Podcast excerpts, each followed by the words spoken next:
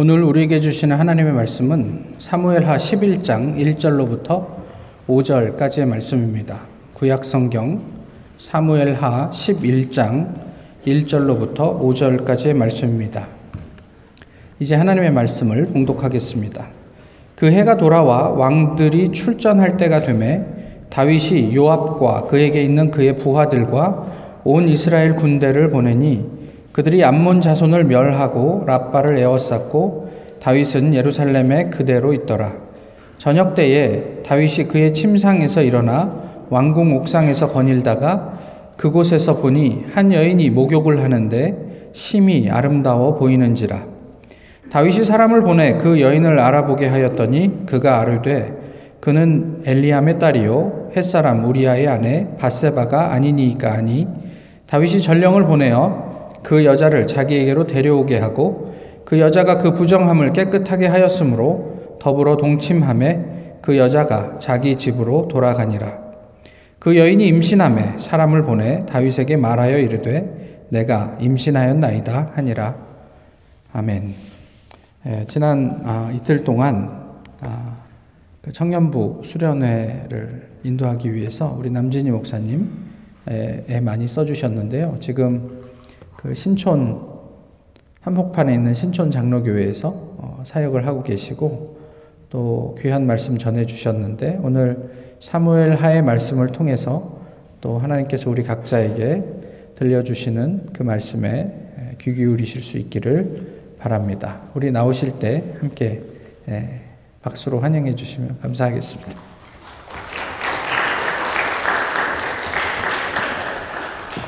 어, 우리 함께 좌우에 계신 분들 함께 인사하겠습니다. 잘 오셨습니다. 네, 이번에 우리 앞뒤를 보고 한번 인사해 볼까요? 네, 축복합니다. 네. 오늘도 이곳에 오신 여러분들 환영하고 축복합니다. 사랑하는 여러분, 여러분들은 신앙생활 하는 가운데, 신앙생활의 여정 가운데 기억이, 특별히 기억에 남는 은혜 받은 때가 있으십니까? 특별히 기억 남는 하나님을 깊이 만났던 그 자리를 말이죠. 하늘이 열리고 은혜가 쏟아져 내리는 그 은혜의 때가 있습니다. 그 모든 것이 은혜로 충만하고 모든 것이 아름다워 보이는 때, 그런 때가 기억나는 때가 있습니다. 그런데 반대로 그런 때도 있지요. 받은 은혜 쏟아, 쏟아버리는 자리들이 있습니다.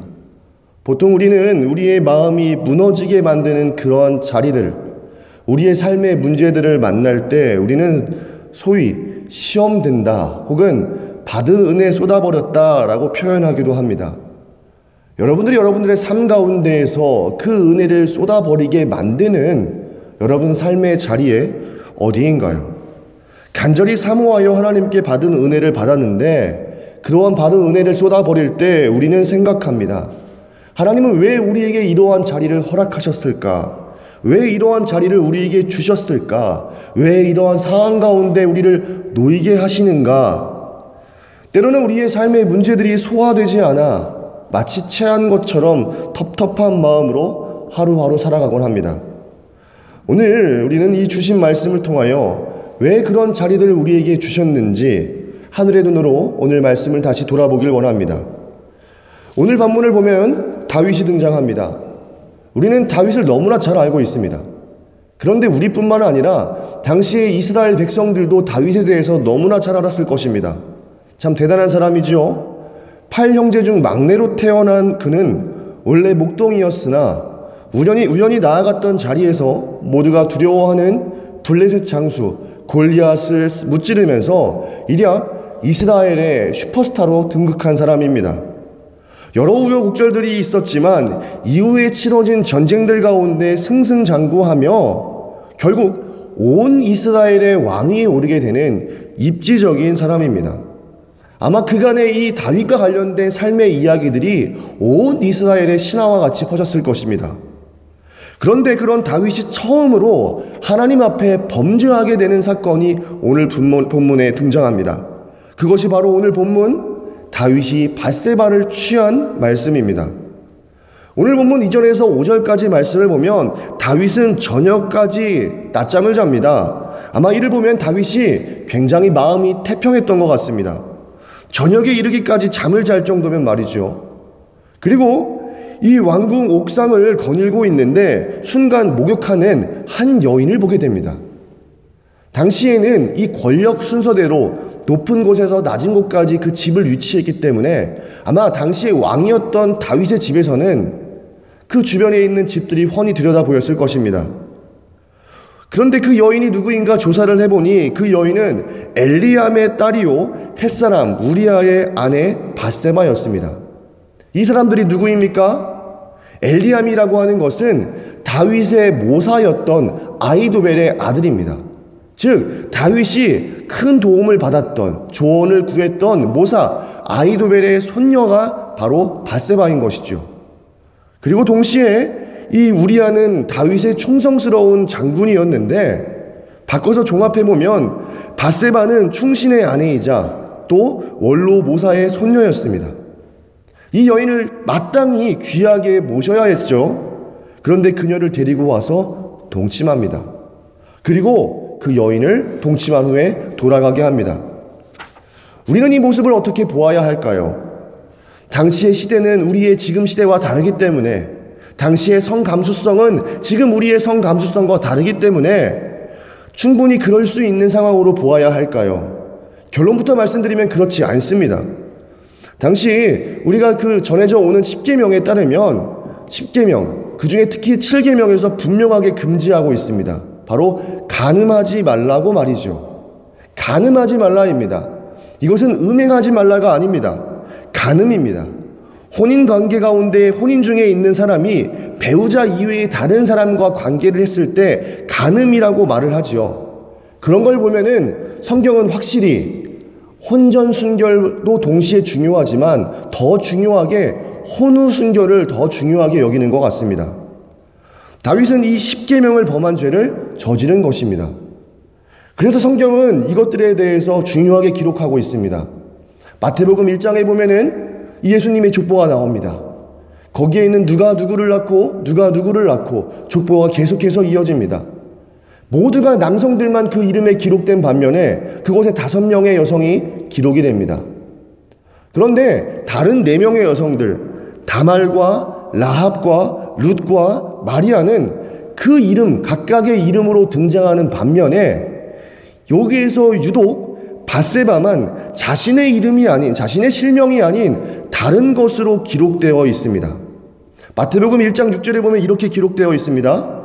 솔로몬은 다윗 왕을 낳으니라. 다윗은 우리아의 아내에게서 솔로몬을 낳고 이렇게 기록되어 있습니다. 뭐라고 기록되어 있죠? 다윗은 우리아의 아내에게서 솔로몬을 낳고 다윗이 바세바에게서 솔로몬을 낳았다고 기록하는 것이 아니라 다윗이 우리아의 아내, 즉 다른 사람의 아내에게서 솔로몬을 낳았다고 그 치부를 적나라하게 드러내고 있습니다.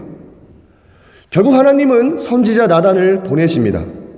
범죄한 다윗을 꾸짖으실 뿐 아니라 첫 아기의 생명을 거두심으로 그를 심판하십니다.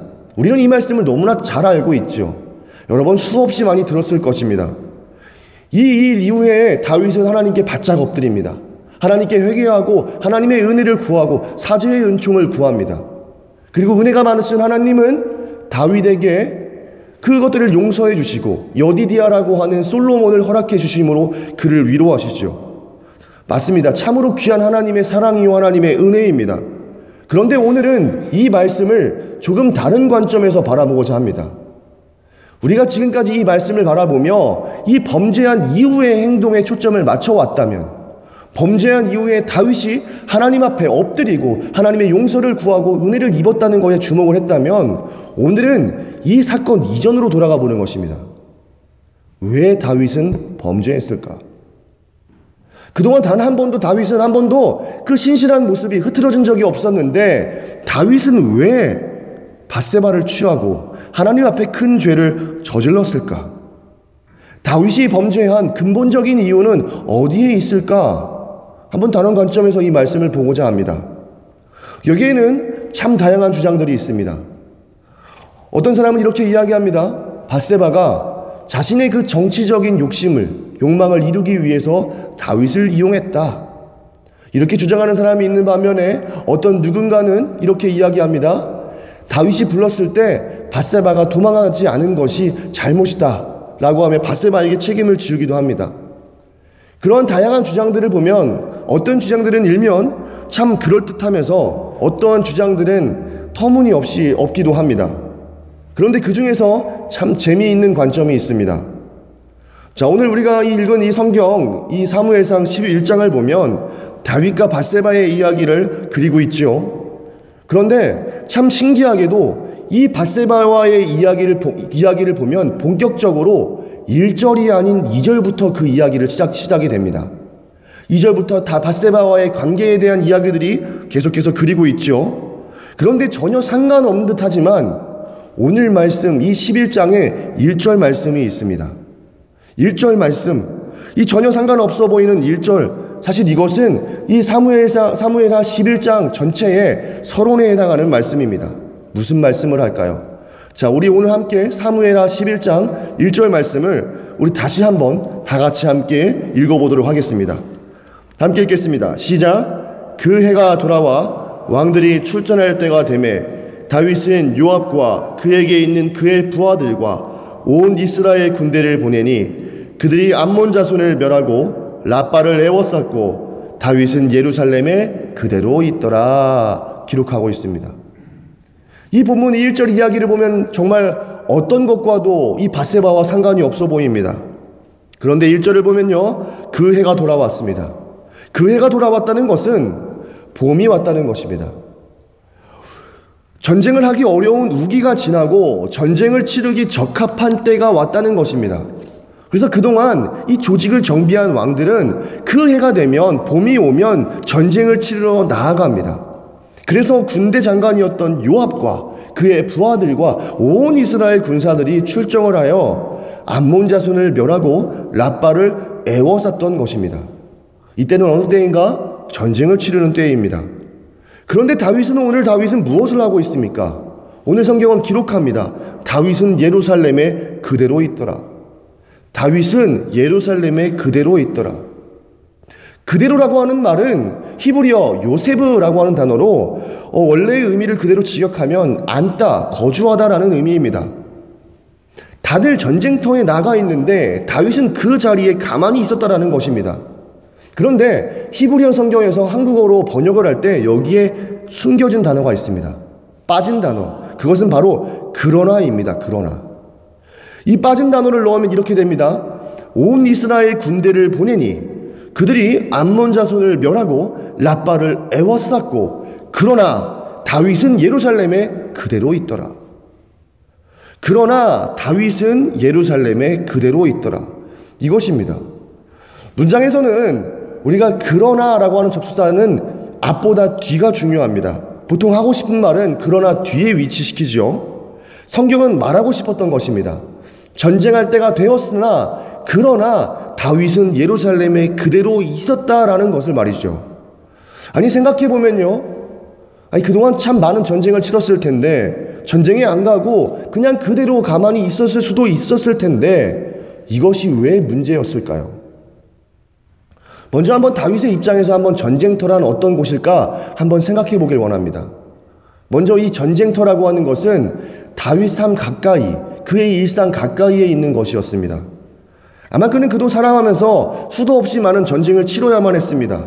어떤 전쟁은 아마 정기적으로 계속해서 치러야 했을 것입니다. 그런데요, 두 번째로 이 전쟁터는요, 그로 하여금 불안하게 하고 두렵게 만드는 자리였습니다. 생각해 보십시오. 전쟁입니다. 우리가 어떤 승리를 쟁취하기 위해서 서로 싸워야 하는 자리입니다. 이겼을 때 어떤 나에게 주는 이익과 병해가 있기 때문에 그 앞에 내가 목숨을 걸고 나아가야 하는 자리입니다. 한 번의 전투에서 나간 부상으로 인해서 내 생명을 잃을 수도 있는 자리입니다. 내가 내일 전투가 있다면 내일 이후의 삶을 장담할 수 없는 그런 자리인 것이죠. 그것뿐이겠습니까? 그동안 수없이 많은 전쟁을 치르면서 자기 주변에 있는 소중한 동역자들, 그런 사람들을 떠나보내야만 했을 것입니다. 생이별을 하며 그 전쟁의 자리는 얼마나 아팠을까요? 또한 그 앞에서 얼마나 불안하고 얼마나 두려웠을까요? 바로 이 전쟁터는 그런 곳이었습니다. 우리에게도 그런 전쟁터가 있지 않습니까? 우리로 하여금 불안하게 하고 우리로 하여금 두렵게 만드는 우리의 삶의 자리에 문제들이 있습니다. 여러분 그럴 때 무엇을 하십니까? 우리 믿는 사람들은 그럴 때 바로 기도를 합니다. 다윗 또한 그랬습니다. 이 전쟁터에 나서기 전 기도했습니다. 하나님 나를 지켜달라고, 나를 대적들로부터 나를 보호해달라고 기도했습니다. 그래서 시편의 많은 시들을 보면은 전쟁에 나아가기 전 대적들로부터 자신을 지켜주시기를 간절히 구하는 이 다윗의 많은 시들을 볼 수 있습니다. 그래서 셋째, 이 전쟁터는 다윗으로 하여금 기도하게 만드는 자리였습니다. 그의 일상 가까이에 있고 그를 불안하고 그를 두렵게 하는 자리였지만 동시에 이 전쟁터는 그로 하여금 기도하게 만드는 자리였다는 것입니다. 그로 하여금 하나님의 보호하심을 구하고 하나님을 붙들게 만드는 자리였다는 것입니다. 바꿔 말하면 그로 하여금 그가 영적으로 깨어있게 만드는 자리였다는 것입니다. 참 역설적입니다. 그를 고통스럽게 하고 불안하게 만드는 그 자리가 사실 그로 하여금 영적으로 바로 깨어있게 만드는 자리라는 것이 말입니다. 그래서 다윗이 그동안 그 누구보다도 영적으로 민감하고 날카롭고 깨어있게 만드는 것이 있을 수 있는 것은 바로 그의 삶 가운데 그 전쟁터가 가까이 있었기 때문에 그로 하여금 끊임없이 하나님을 붙들었기 때문에 그렇게 볼 수 있는 것이죠. 그런데 지금은 어떻습니까? 때가 이르렀습니다. 그리고 요압과 그의 부하들과 온 이스라엘 군사들이 출정했습니다. 그런데 그때 다윗은 전쟁터로 나아가지 않습니다. 안락하고 평온하게 그 자리를 떠나 있습니다. 저녁이 되기까지 잠을 잡니다. 여기에는 그 어떠한 영적인 긴장도 없습니다. 그가 늘 기도로 씨름하던 그 자리가 사실은 그로 하여금 영적으로 깨어있게 만드는 자리였는데 그 자리를 벗어나자 그 이전까지는 단 한 번도 일어나지 않았던 상상할 수도 없는 일이 그의 삶에 펼쳐진 것입니다. 우리에게도 이런 전쟁터가 있습니다. 우리의 삶에, 우리의 삶 가까이에 우리를 불안하게 하고 우리를 두렵게 하는 우리의 삶의 문제들이 있습니다. 하지만 그, 그 자리를 통하여서 우리로 하나님께로 가까이 이끌게 되는 우리의 문제들이 있습니다. 여러분들의 전쟁터는 어디입니까? 제가 이전에 성경 공부 때 한 성도님이 기억이 납니다. 제가 성경 공부 시간 때 이제 10계명에 대한 강좌를 이제 나누고서 이 공부를 나누었는데 어떤 여성분이었습니다. 그런데 갑자기 어느 순간부터 그분의 표정이 급격하게 어두워지는 것입니다. 시간이 지날수록 점점 더 어두워져 있고 강의가 끝날 때까지도 계속해서 표정이 굳어 있는 것입니다. 그래서 내심 강의를 진행하면서도 속으로 생각했습니다. 혹시라도 내가 어떤 말을 잘못했나? 혹시라도 내가 어떤 잘못된 발언이 그분으로 하여금 상처가 되었나 하는 걱정이 앞섰습니다. 그리고 나서 강의를 마치고 나서 마칠 때가 되어서 이제 마지막으로 궁금한 부분들을 이 질의응답하는 시간을 가졌는데요.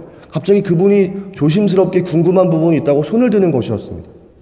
그 기쁜이 그래서 기쁜 마음으로 그분에게 어떠한 질문이 있냐고 물어봤습니다.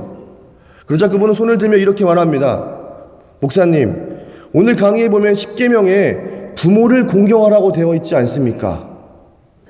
그런데 제가 궁금한 것은 여기에 시부모도 포함이 됩니까? 라고 이렇게 물어보셨습니다. 그 질문을 통해서 저는 한 가지 느낄 수가 있었습니다. 이분의 삶 가운데 어떤 부분이 이분으로 하여금 기도로 씨름하게 만드는 자리인지. 우리 각자에게 그러한 전쟁터가 있습니다. 우리의 삶에 해결되지 않은 문제가 있고 받은 은혜를 쏟아버리게 만드는 우리의 전쟁 자리가 있습니다. 어떤 누군가는 자녀 때문에, 어떤 누군가는 부모님 때문에, 어떤 누군가는 배우자 때문에 힘겨운 시간을 보냅니다. 또 이런 관계의 문제뿐 아니라 어떤 누군가는 평생 해결되지 않는 경제적인 문제 때문에 육체의 가시, 건강에 대한 문제 때문에 또 어떤 불확실한 진로에 대한 문제 때문에 우리는 때로 전쟁을 치릅니다. 결국 그 문제 때문에 하나님 앞에서 기도로 씨름하게 되는 자리가 바로 우리의 전쟁터입니다. 다윗의 전쟁터처럼 말이지요. 우리의 영적인 전쟁터입니다. 사랑하는 여러분, 여러분을 고통스럽게 하고 불안하게 만드는 그 자리가 사실은 실상 하나님 앞에서 여러분이 하나님을 만나는 자리이며 여러분들의 삶이 끊임없이 기도의 끈을 놓지 않고 깨어있게 만드는 자리라는 것을 잊지 마시기 바랍니다. 포기하면 쉽지만 그 포기가 독이 되어서 여러분을 무너지게 만들 것입니다. 그런데 오늘 말씀을 보면 다윗과 아주 대조적인 한 인물이 등장합니다. 우리가 읽지는 않았지만 바로 이 바세바의 남편 우리아입니다. 이후 내용을 보면요. 다윗은 이 바세바가 임신했다라고 하는 소식을 듣고 우리아를 전쟁터로부터 불러들입니다. 그리고 그에게 안부를 물은 다음에 그를 집으로 돌려보내지요. 왜 돌려보냈겠습니까? 이상하지요? 전쟁터에서 잘 싸고 있는 사람인데 불러들인 것이죠. 왜 그랬냐면 다윗은 머리를 썼던 것입니다. 아무리 왕이라고는 해도 내가 남편이 있는 여인을 취해서 임신시켰다는 것이 발각되면 곤란하니 남편을 불러들여서 또 그것을 집으로 보내서 자신의 어떤 행적을 자취를 감추기 위해서 그러한 계획을 짰던 것입니다. 무려 왕의 음식물까지 더해서 그에게 돌려보내죠. 우리야도 긴장이 계속되는 전쟁터에서 돌아와서 얼마나 좋으며 사랑하는 아내를 오랜만에 볼 수 있어서 얼마나 기뻤겠습니까? 이제 우리아가 집에 가서 아내와 함께 밤을 보내고 나면 모든 것이 없었던 것처럼 해결이 되는 그런 상황입니다. 그런데 그때 이상한 상황이 벌어집니다. 당연히 누구보다 빨리 집에 가서 아내를 만나야 할 이 우리아가 집으로 가지 않습니다. 구절 말씀을 보면요. 뭐 어떻게 되냐면 그는 부하들과 왕궁 문에서 노숙을 합니다. 이 소식을 듣고 다윗은 그 이유를 묻습니다. 그리고 어떻게 합니까? 자신이 보는 그 앞에서 먹고 마시고 취하게 합니다. 왜냐하면 제정신으로는 집에 갈 것 같지 않으니까 그로 하여금 마시게 하고 또 그가 그 정신이 혼미한 틈을 타서 그를 집으로 보냈던 것이죠. 그런데 그 이후에 어떻습니까? 그 취, 먹고 취한 상황 가운데서도 그 부하들과 더불어 있고 그는 집으로 내려가지 않습니다. 그 이유는 무엇일까요? 우리아가 왜 그의 집으로 가지 않았을까요? 자, 그 뒤에 나오는 11절 말씀을 보면 이렇게 기록되어 있습니다. 우리아가 다윗에게 아뢰되 언약계와 이스라엘과 유다가 야영 중에 있고 내 주 요압과 내 왕의 부하들과 부하들이 바깥들에 진치고 있거늘 내가 어찌 내 집으로 가서 먹고 마시고 내 처와 같이 자리이까 내가 이 일을 행하지 아니하기로 왕의 살아계심과 왕의 혼의 살아계심을 두고 맹세하나이다 하니라 이렇게 기록하고 있습니다. 뭐라고 말을 하고 있습니까?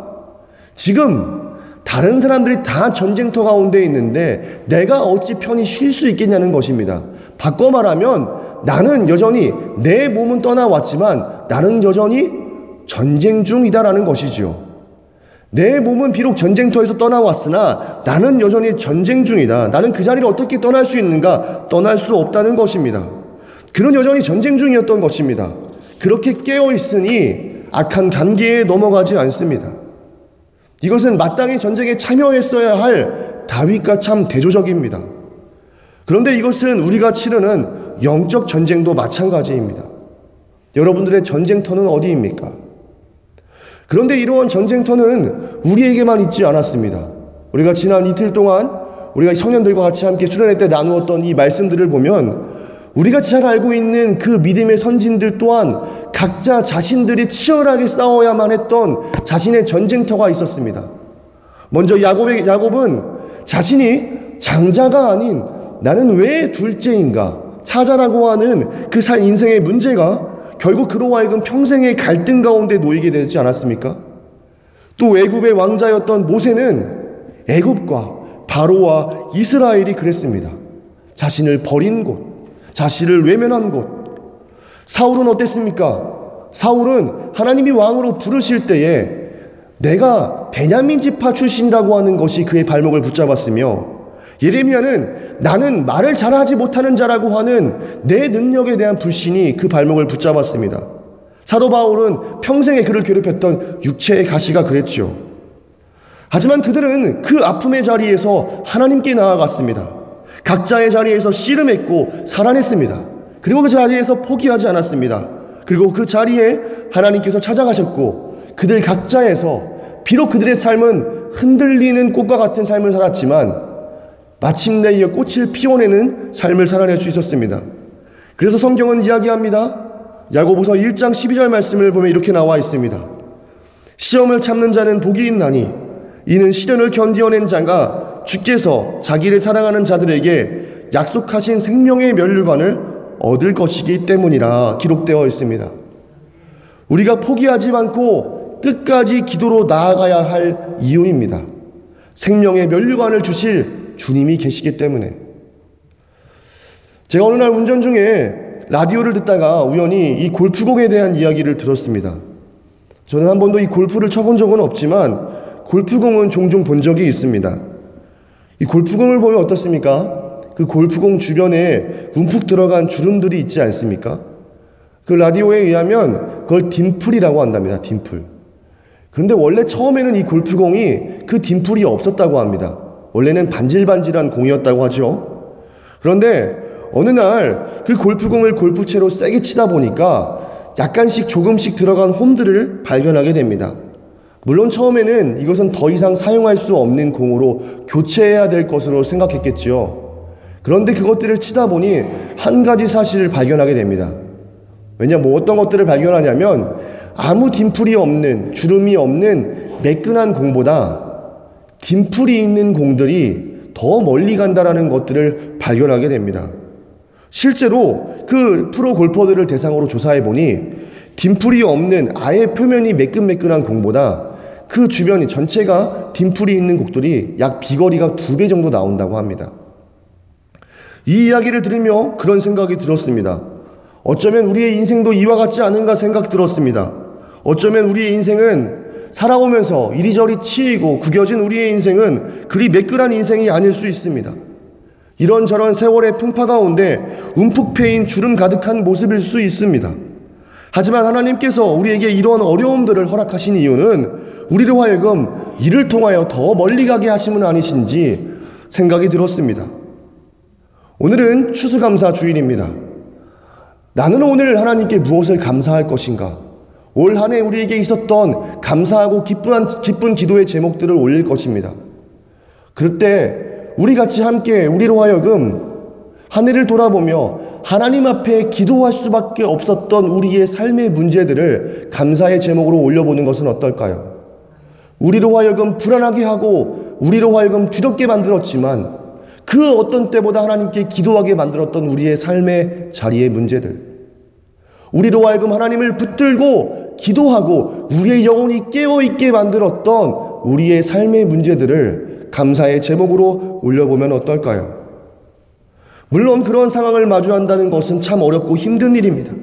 우리에게 고난은 그렇게 달갑지 않습니다. 하지만 오늘 말씀은 증거합니다. 그 자리가 바로 우리가 기도해야 할 자리고 그 자리에 바로 우리의 하늘에서 주시는 은혜가 예비된 자리라고 말입니다. 그리고 그 자리는 더 이상 고난이 아닌 하나님의 은혜를 경험하는 복된 자리가 됩니다. 우리의 삶에 주어진 우리에게 놓인 영혼의 전쟁터에서 도망치지 맙시다. 그 자리를 떠나 있지 맙시다. 그 자리를 통하여 기도하며 하나님께 나아갑시다. 우리에게 찾아오는 영적 전쟁 앞에 담대하게 기도로 나아감으로 무너지지 않고 넘어지지 않고 흔들리나 믿음으로 꽃을 피우는 여러분 되시기를 주님의 이름으로 간절히 축원합니다. 함께 기도하겠습니다. 사랑의 주님, 오늘 우리에게 추수감사 주의를 허락해 주시니 감사합니다. 한 해 동안 하나님께서 우리에게 허락하신 감사의 제목들을 돌아보며 하나님 우리의 삶의 자리의 고난 또한 우리의 감사의 제목임을 내어놓습니다. 우리를 불안하게 하고 우리를 두렵게 하였으나 하지만 하나님께 기도하게 만들었고 우리의 영혼이 깨어있게 만들었던 우리의 삶의 기도 제목들을 내어놓습니다. 그 또한 감사임을 고백하며 나아가게 하여 주옵시고 우리의 삶에 어떠한 문제와 어려움이 찾아오든지 간에 기도함으로 믿음으로 꽃을 피우는 우리 모두 될 수 있도록 주님 도와 주시옵소서. 우리의 선한 목자 되시는 우리 주 예수 그리스도의 이름으로 마음 모아 기도드립니다. 아멘.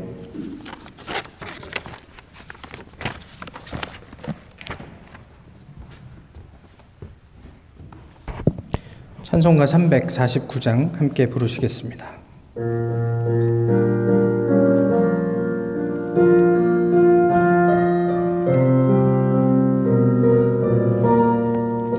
나는 예수